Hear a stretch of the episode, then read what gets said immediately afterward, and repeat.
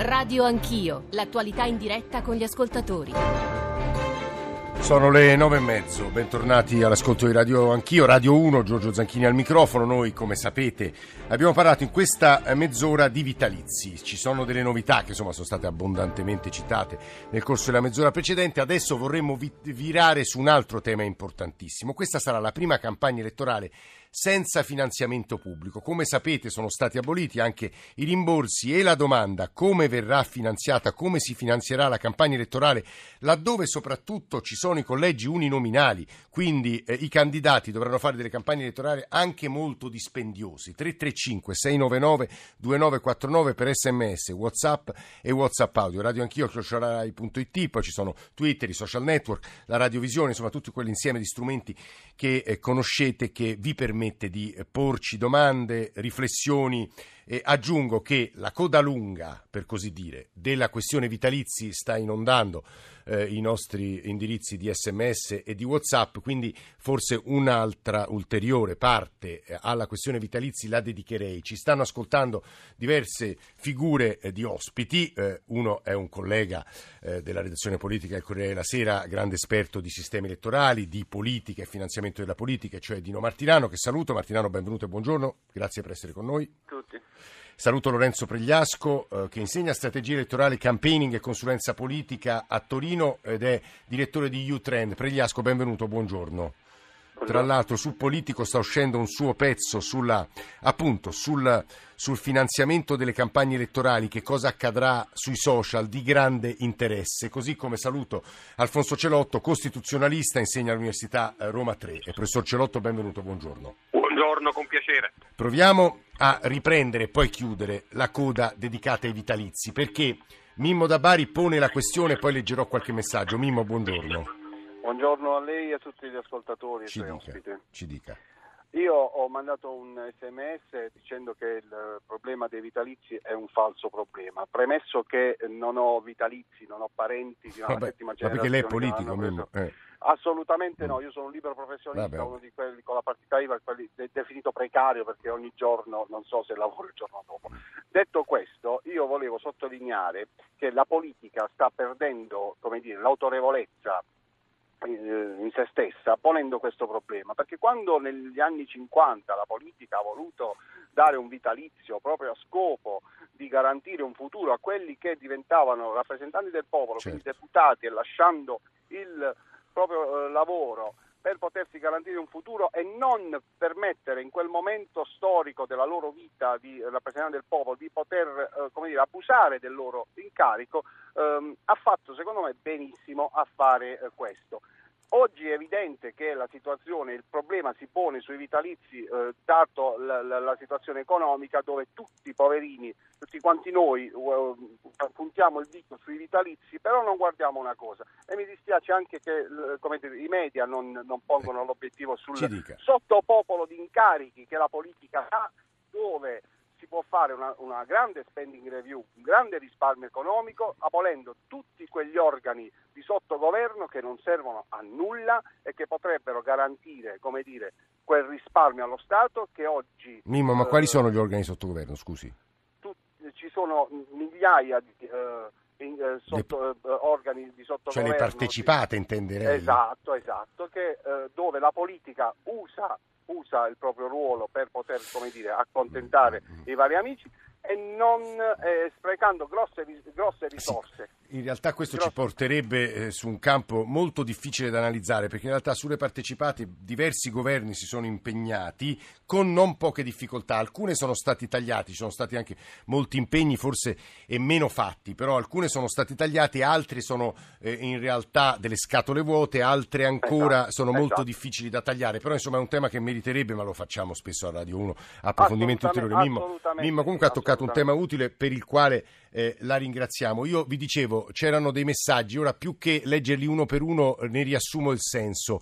In realtà c'è, c'è un certo numero di ascoltatori che dicono in sostanza voi siete gli eletti del popolo, se il popolo vi chiede di rinunciare a quello che viene ritenuto da una parte del popolo ovviamente un privilegio, avete il dovere di farlo. Questo però ci porta, prima di andare da Martirano, Pregliasco e poi si è aggiunta anche eh, la eh, professoressa Piccio, a, a, fare due o tre domande al professor Celotto. La prima, diceva poco fa il professor Villone, che è un suo collega peraltro, emerito dell'Università di Napoli, professor Celotto, c'è una questione costituzionale perché in realtà c'è una questione di diritti acquisiti, di retroattività e poi di rischio di ricalcolo generale del sistema pensionistico e quindi travolgerebbe un po' tutto il sistema. Questo è un primo punto. Il secondo che, le, che le, vorrei che lei toccasse riguarda il finanziamento della politica, il rischio di un deficit di democrazia. Professor Celotto.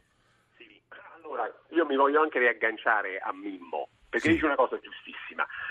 Allora, la politica tra e questo lo stabiliva l'articolo 50. Aspetti, la politica l'abbiamo persa era in una gratuita. Era, era gratuita. Sì, era per i ricchi, diciamo così. Eh. L'articolo, esatto, l'articolo 50 dello Statuto Albertino vietava ogni compenso a deputati e senatori, sì. perché ovviamente in quell'epoca era un club di ricchi, di nobili. Sì. Col suffragio universale 1913 arriva lo stipendio e quindi, giustamente, diventando la politica un mestiere che sostituisce il tuo lavoro ordinario di operaio, di giornalista, di professore, è anche giusto che alla fine del lavoro accumuli una pensione. Quindi dal punto di vista il vitalizio è una dal punto di vista, aspetti, professor Ciotto, sta dicendo cose importanti ma arrivano a, a, a tratti. Dal punto di vista, sì. aveva detto dal punto di vista economico, il vitalizio? Niente professor Celotto purtroppo l'abbiamo perso, lo recupereremo perché stava dicendo... Eccomi, ecco, eccomi. allora riprovi, riprovi, dal punto di allora, vista... Dal punto di vista costituzionale, di impianto logico, giuridico, è totalmente giusto il, il vitalizio. Cioè, il vitalizio è una cosa legittima, perché discende dal fatto che la politica sia una professione che il politico deve avere. Ma persino alla vedova o al figlio... Che... Ecco il, proble- il problema, eccolo, il problema è stata l'applicazione fatta negli anni, cioè i vitalizi dati per un solo giorno di parlamentare con le reversibilità, con calcoli eh, e moltiplicatori. Ecco allora che a fronte di tutto questo delle limitazioni già ci sono state, eh? perché negli anni ci sono già state delle limitazioni. Sì, sì, sì, sì l'abbiamo raccontato. Eh, esatto, perfetto. A questo punto questo disegno di legge, da ultimo, sull'abolizione dei vitalizi, si è incartato su delle questioni giuridiche procedurali che probabilmente sono state un po' la foglia di fico per coprire il problema, perché il problema principale di questi ultimi mesi è stata quale fonte serve per abolire i vitalizi, che è un problema tutto nostro giuridico, no? Sì. Di dire occorre la legge, certo. occorre addirittura la revisione costituzionale che modifica l'articolo 69 o piuttosto serve il regolamento parlamentare, l'atto mm. interno dell'Assemblea? Mm. E questo è il punto, la scatola, no? Sì. Sul contenuto, sul contenuto, Villone ha ragione a dire ci sono dei problemi giuridici, soprattutto perché il diritto lo ha maturato. E quindi lì, quando il diritto è acquisito e il diritto è perfetto, perderesti qualunque causa perché la legge non può disporre per il passato.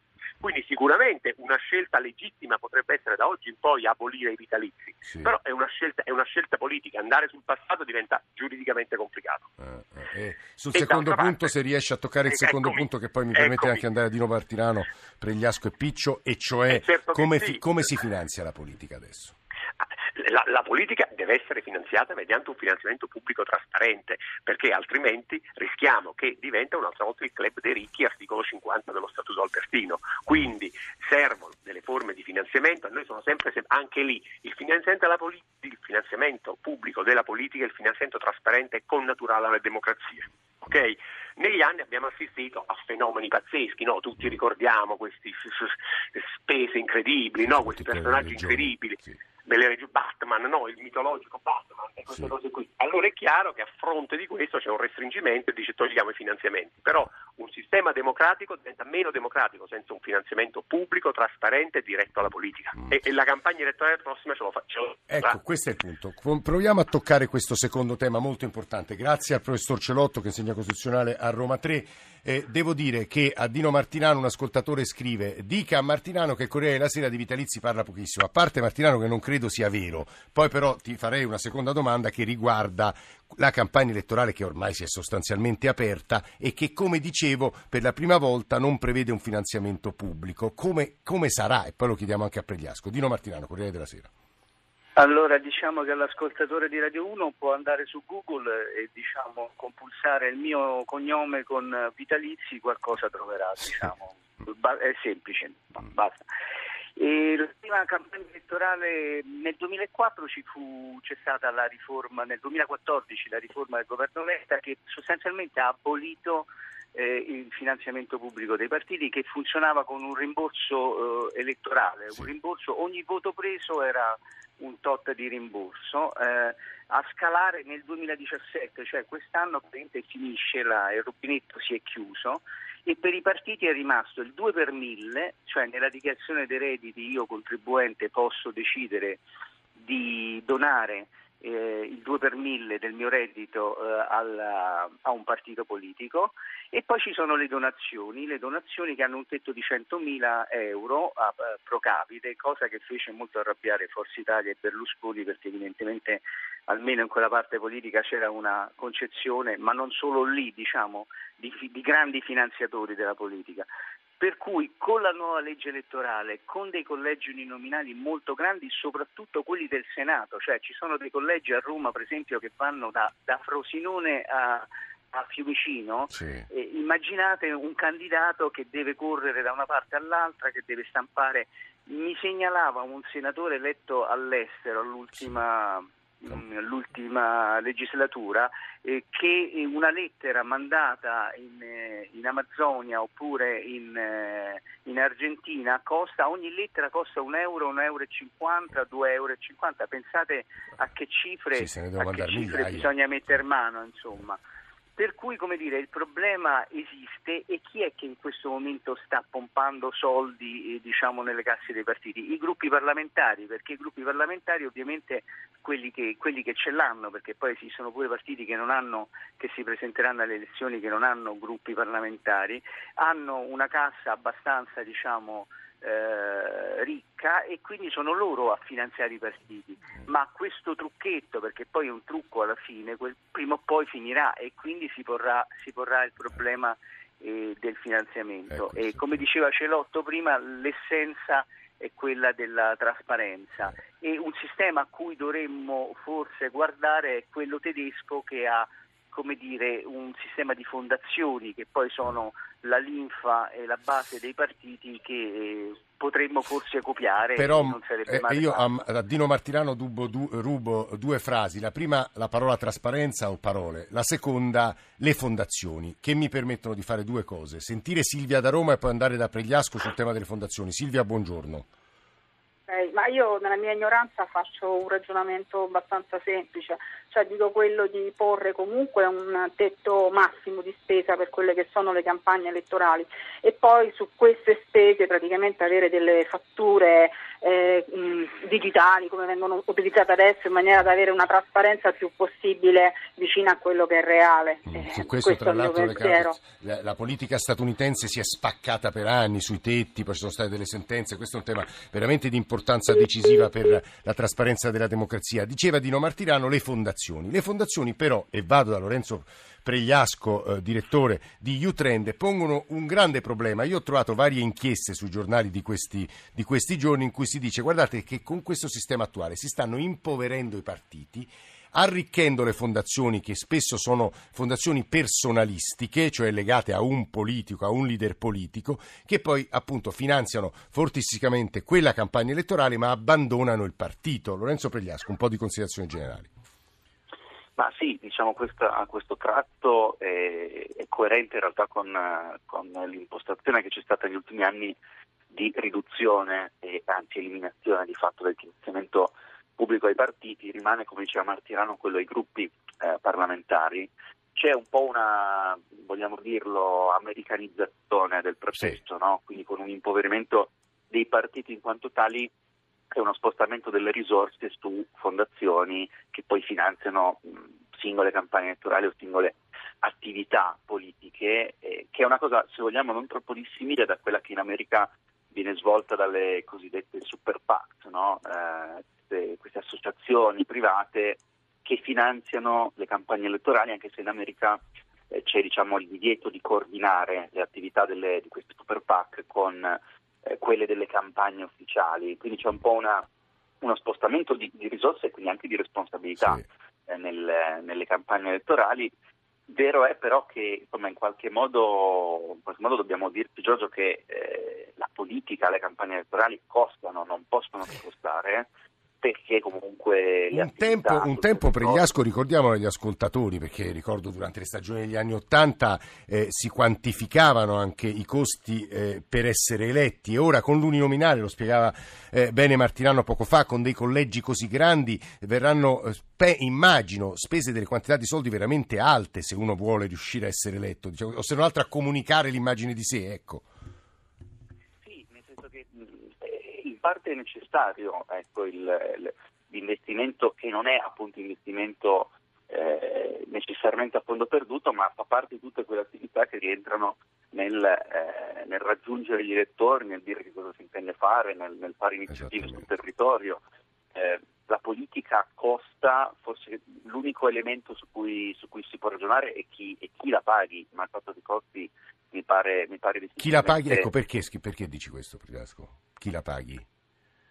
Nel senso che eh, il costo c'è, le attività eh. ci sono, le, le, campagne sul territorio, soprattutto in un sistema collegi ci saranno, rimane da capire chi la finanzia, nel senso se non la finanzia il, il, lo Stato attraverso un finanziamento pubblico ci vorrà forse una, una maggiore diciamo, anche consapevolezza culturale del finanziamento privato. Sì, con, con, con, quella trasparenza che chiedevano gli ascoltatori, suggerita da Dino eh. Martinano. Eh, Pregliasco, l'ultima, l'ultima, cosa, poi vado dalla professoressa Piccio e da ascoltatori e poi torneremo da te e da Martinano. Eh, il punto è che campagna elettorale ci aspetta, visto che si è finito il finanziamento pubblico, come verrà finanziata nei prossimi mesi, a parte che verrà molto svolta sui social, questo ricordiamolo. Ma sì, però anche i social non sono, non sono uno strumento gratuito, sono uno strumento diciamo, eh, che appare gratuito, che appare a basso costo, ma in realtà eh, richiede gli investimenti mm. in competenze sì. e, e, anche in inserzioni, ad esempio, no? pubblicitarie che hanno un costo. Eh, quindi eh, sono campagne che necessariamente si svolgeranno con un maggiore investimento da parte dei partiti e dei candidati sul territorio, proprio perché diventa decisivo no? con il sistema collegi avere candidati forti e soprattutto fare campagne sul territorio. Io do solo un dato eh, che ci può aiutare a capire un po' di cosa, di cosa parliamo questa notte si è votato in Alabama, no? sì. il candidato come democratico no. come si sta. Sì, è un'elezione molto importante, tra l'altro, nel nostro giornale radio ne abbiamo parlato abbondantemente perché il candidato repubblicano aveva ricevuto eh, accuse che era un candidato chiamiamolo bannoniano, ora non entriamo troppo nel, nel, nel dettaglio, ma insomma aveva ricevuto delle accuse molto, molto, molto insomma, eh, gravi eh, di molestie sessuali per, in uno Stato repubblicano storicamente e quindi come avrebbero votato le donne repubblicane era molto significativo significativo. Quel candidato ha perso. Scusami Lorenzo, vai avanti. Sì, gi- giusta contestualizzazione era per dire che il candidato democratico che poi ha vinto ha speso, da quanto vedevo, circa 12 milioni di dollari per una campagna eh, elettorale in uno stato, l'Alabama, che ha la popolazione del Veneto, per intenderci. Ora, l'America è un altro mondo da questo punto di vista. Sì, non si vince solo con i soldi, perché Trump, come è noto, ha vinto pur avendo speso molto meno di Hillary Clinton nel 2016, ma le campagne sul territorio costano e quindi anche in Italia dovremmo eh, aspettare in un certo senso che, che, questo, che, questo, che questo, sarà nelle elezioni di marzo. Eh. Allora vado dalla professoressa Piccio, prima sentendo Maria dalla provincia di Ferrara. Maria, benvenuta, buongiorno. Sì, buongiorno, buongiorno. Ma io stavo sentendo la trasmissione mentre giravo e mi è venuto, mm, quando si parlava dei vitalizi, sì. mi è venuto proprio un po' un urto di nervi perché mm, sento di squisire, di diritti acquisiti, eccetera. E penso ai diritti acquisiti della gente comune, dei pensionati, che sono stati cancellati con un colpo di spugna in un attimo, senza ripensamenti. Mentre qua si lavora di fioretto, ma qui, insomma, veramente è una cosa che io non sopporto. Guardi, eh, no, non è l'unica dico solo che sì. Finisca. E, e, la mia è un'opinione non tecnica non si di una persona qualunque. Più che legittima, Maria, che... eh. Ecco, eh. ma proprio mi è venuto da no, cuore. È un'opinione più che legittima, molto presente tra l'altro tra i nostri ascoltatori, eh, al, alcuni dei quali sottolineano, lo giro la eh, professoressa Piccio, Daniela Piccio è ricercatrice eh, all'Università degli Studi di Torino, sta curando, se non sbaglio, un saggio che tocca molti degli argomenti collettaneo che abbiamo eh, solo sfiorato stamane. Ecco, molti dicono, però perché non sottolineate che il Movimento 5 Stelle ha fatto le sue campagne elettorali senza finanziamento pubblico, raggiungendo eh, i voti e raccogliendo i voti che ha raggiunto? Perché ponete una questione di democrazia? Siete così preoccupati per l'eventuale deficit democratico? Professoressa Piccio, buongiorno. Buongiorno, buongiorno agli ascoltatori. Vada. Ah, diciamo che ehm, con, con questa ultima eh, riforma ehm, l'Italia intanto credo sia utile insomma, presentare un attimo una, un quadro comparato della situazione perché l'Italia ha preso una strada in netta controtendenza rispetto agli altri Stati europei. Eh, ricordiamo che il finanziamento pubblico diretto, parliamo del finanziamento pubblico diretto, eh, che è quello che è stato abolito, ehm, è eh, presente in tutti gli Stati europei con eh, l'eccezione, se non erro, soltanto di Svizzera eh, e Malta e eh, che quindi prende, ha preso una strada in netta controtendenza e anche in netta contrapposizione rispetto a delle linee guida e raccomandazioni internazionali, ora insomma non entro nel dettaglio, che eh, tutte eh, spingono o incoraggiano gli Stati a adottare eh, sistemi di finanziamento eh, pubblico diretto. Per la preoccupazione che raccontava il professor Celotto, cioè lo, quello dell'Italia albertina, chiamiamola così. Esatto, infatti eh, la, eh, il discorso fondamentale qual è? Quali sono i, i, motivi principali per cui, rispondendo quindi anche alla, all'osservazione della, dell'ascoltatrice, eh, quali sono i motivi principali per cui il finanziamento pubblico è considerato eh, un elemento di democrazia? Innanzitutto per evitare eh, un'eccessiva disparità nella composizione eh, politica, si ricorre eh, spesso all'esempio di una gara di velocità tra due sfidanti, uno in bicicletta e l'altro in auto da corsa. Eh, è facile prevedere chi vincerà no? in questo senso. E dall'altro invece eh, quello di prevenire la corruzione. Si sperava, se non altro, eh, di ehm, di poter attraverso il finanziamento pubblico eh, diretto limitare o insomma, arginare il ruolo dei grandi interessi economici uh, in politica. Chiaramente eh, questo secondo obiettivo eh, è risultato eh, fallimentare e ehm, quindi eh, insomma, la, la, la, insieme a tutti gli, gli scandali eh, che hanno visto ehm, della classe politica nel, negli ultimi anni si è scelto per questa strada appunto di, di, di, di netta cesura rispetto al sistema precedente sì. eh, che farà sì che naturalmente adesso ci troveremo davanti a una campagna elettorale ecco, completamente nuova e in cui i partiti dovranno affrontare una sfida nuova la, ma anche la, molto vecchia. Ecco, la preoccupa parliamo... Piccio questa cosa qui, la preoccupa questo dato la preoccupa una campagna elettorale vuota, eh, nuova senza le vecchie forme di finanziamento pubblico e non sappiamo appunto come verranno spesi, chi ci metterà i soldi, lo diceva Pregliasco Beh, poco come fa. Come diceva no? appunto prima eh. il professor Cerotto, la, eh, la, politica senza finanziamento pubblico in qualche modo eh, la fanno, la, fanno, i ricchi e, e la vincono eh, i ricchi in questo senso. Um, quanto, um, Ricordiamo, è inutile fingere che, che, in questo paese non ci sia un partito e un leader politico multimiliardario, diciamo la verità, questo è un dato di fatto.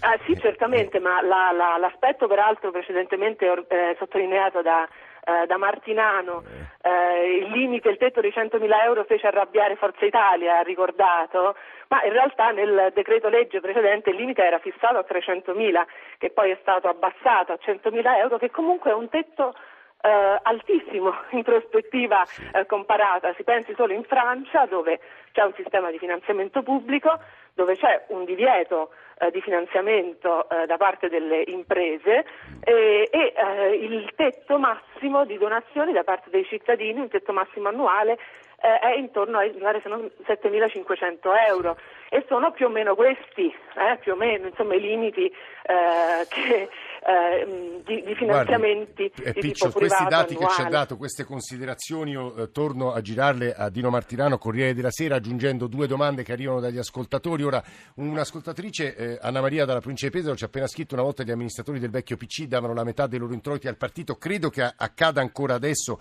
eh, so, eh, soprattutto all'interno del Partito Democratico, ma non soltanto all'interno del Partito Democratico, perché Martinano aveva sollevato il tema delle fondazioni eh, sulle quali io ho provato a introdurre quei dubbi che peraltro leggevo da inchieste di giornali e riviste di queste settimane. Dino Martirano. I deputati del Partito Democratico continuano a dare una parte del sì. loro stipendio, del loro, della loro indennità al partito, tant'è che c'è anche un, un contenzioso eh, su qualcuno che non l'ha versato e, e l'ultimo, l'ultimo, è stato sul presidente Grasso, ma poi se, non, so, non, si è capito bene come andrà a finire. E, allora, tanto per essere chiari con i nostri ascoltatori, cioè la domanda è questa. È, è, è, una situazione più rassicurante se il partito si finanzia con un piccolo contributo di ogni cittadino, di tutti i cittadini, oppure è più rassicurante se un partito si finanzia con un fundraising che si ottiene a una cena dove sì. chi si siede al tavolo paga mille o diecimila euro. Cioè, eh, 100, 1000, 5000 finanziatori sono, diciamo, rappresentano un maggior tasso di democrazia rispetto invece a milioni di finanziatori di un partito. Ma l'altra, eh, l'altra considerazione da fare secondo me è ehm, che questa crisi, chiamiamola così, questo cambio di marcia sul finanziamento pubblico diretto dei partiti che è stato abolito, va di pari passo con la crisi dei partiti e con la struttura dei partiti.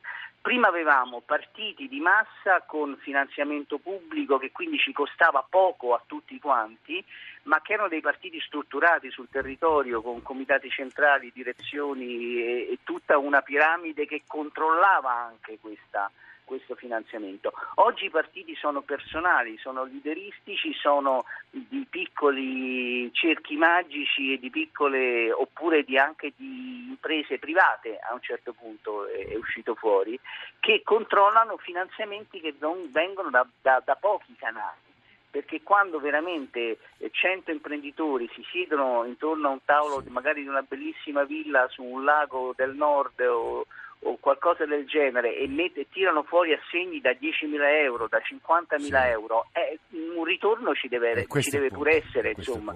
Cioè io che eh. cosa devo pensare? Poi quel partito quando va a fare una campagna, un, presenta un deputato un disegno di legge o fa... A chi guarderà? Certo. A questo, chi guarderà? Questo è un problema gigantesco della politica cioè, americana. È meglio, forse è meglio pagare qualcosa a tutti quanti. Uh-huh. Eh, guarda, Martinano pone una questione ehm, alla quale vorrei provare ris- che, ris- insomma, che, risponda in pochi st- secondi Pregliasco. Prima però eh, sentiamoci un WhatsApp audio veloce di 40 secondi. Buongiorno, buongiorno a tutti. Io sono Francesco di Firenze. Io rimango basito quando sento parlare di vitalizi e finanziamento a partiti pubblici, politici. È pazzesco, perché una persona in Italia deve lavorare una vita per garantirsi una pensione e forse garantirsi, non lo so. Queste persone bastano 5 anni per potersi permettere una pensione da, che è tre volte superiore a una pensione normale di uno banalissimo operaio, come me del resto. È pazzesco. I partiti politici non dovrebbero essere finanziati perché devono essere un chiaro segno distintivo di persone che vogliono cambiare il proprio Stato, la propria Italia e non devono essere finanziati dallo Stato stesso. È lì che va a mancare la democrazia secondo me. Buona giornata. I vostri esperti sono tutti al servizio della casta, tutti a difendere il finanziamento pubblico. Per gli asco, pochi secondi, so il tema è enorme, ma se non altro abbiamo introdotto degli argomenti, mi pare interessanti. Per gli asco, pochi secondi. Ah sì, solo una, una postilla, nel senso che anche se i partiti li immaginiamo come strutture diciamo, benefiche, no? che quindi non hanno, non hanno, spese, non hanno necessità di, di avere risorse, in realtà in una campagna elettorale poi le tipografie hanno bisogno di cioè, essere... Ci sono dei costi oggettivi, mettiamola così. Eh sì, chi, chi lavora alle campagne eh. elettorali ha bisogno di essere di essere pagato, le bollette vanno pagate, quindi ci sono tutta una serie di, di spese che stanno nell'operatività delle campagne. E, e, resta, e... scusami se ti interrompo, quella domanda Vai. che ha lanciato Dino Martirano, cioè come paghiamo quelle spese, cosa è più rassicurante, cosa è più trasparente, quella domanda ovviamente resta nell'aria ma verrà ripresa da noi, dagli altri approfondimenti di Radio 1 e del GR1. Grazie davvero a tutti coloro che hanno animato quest'ultima parte di Radio Anch'io, in console stamani Fabio Lelli, Antonello Piergentili, Gabriele Cagliazzo, Fulvio Cellini alla radiovisione e poi Nicola Amadori, sto parlando della redazione di Radio Radio Anch'io, Alessandro Forlani, Francesco Graziani, Francesco Mincone, Alberto Agnello, Valentina Gali Adamarra, Cristina Pini, Maria Grazia Santo, Mauro Convertito in regia. Adesso c'è il GR1 delle 10 subito dopo, senza titolo, la rassegna stampa con Lauro e Sabelli Fioretti. Noi ci risentiamo domani mattina verso le sette e mezzo. Grazie davvero a tutti per l'ascolto. Se volete riascoltarci basta che andiate sul nostro sito e sul nostro profilo e se volete potete scriverci e continuare la nostra conversazione. A domani.